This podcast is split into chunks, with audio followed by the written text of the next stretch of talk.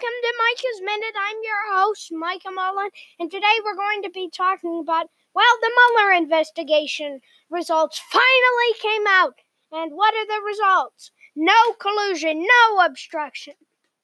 President Trump says it was a Russian hoax. And Trump's not concerned that anything else is going to happen with this.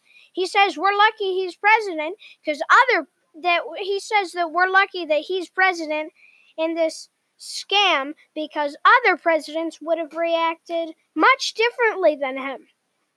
And so, what happened? Okay, so Trump was being called for colluding with Russia. When did it happen? It's it happened like the results were posted a couple of days ago. Where did it happen? Here in America. Why did it happen? The because of Russia and the Democrats. They said that there was a collusion. Well, that's all that we have to cover for today. Thanks for joining me on Micah's Minute. I'm your host, Micah Mullen. We'll be back tomorrow.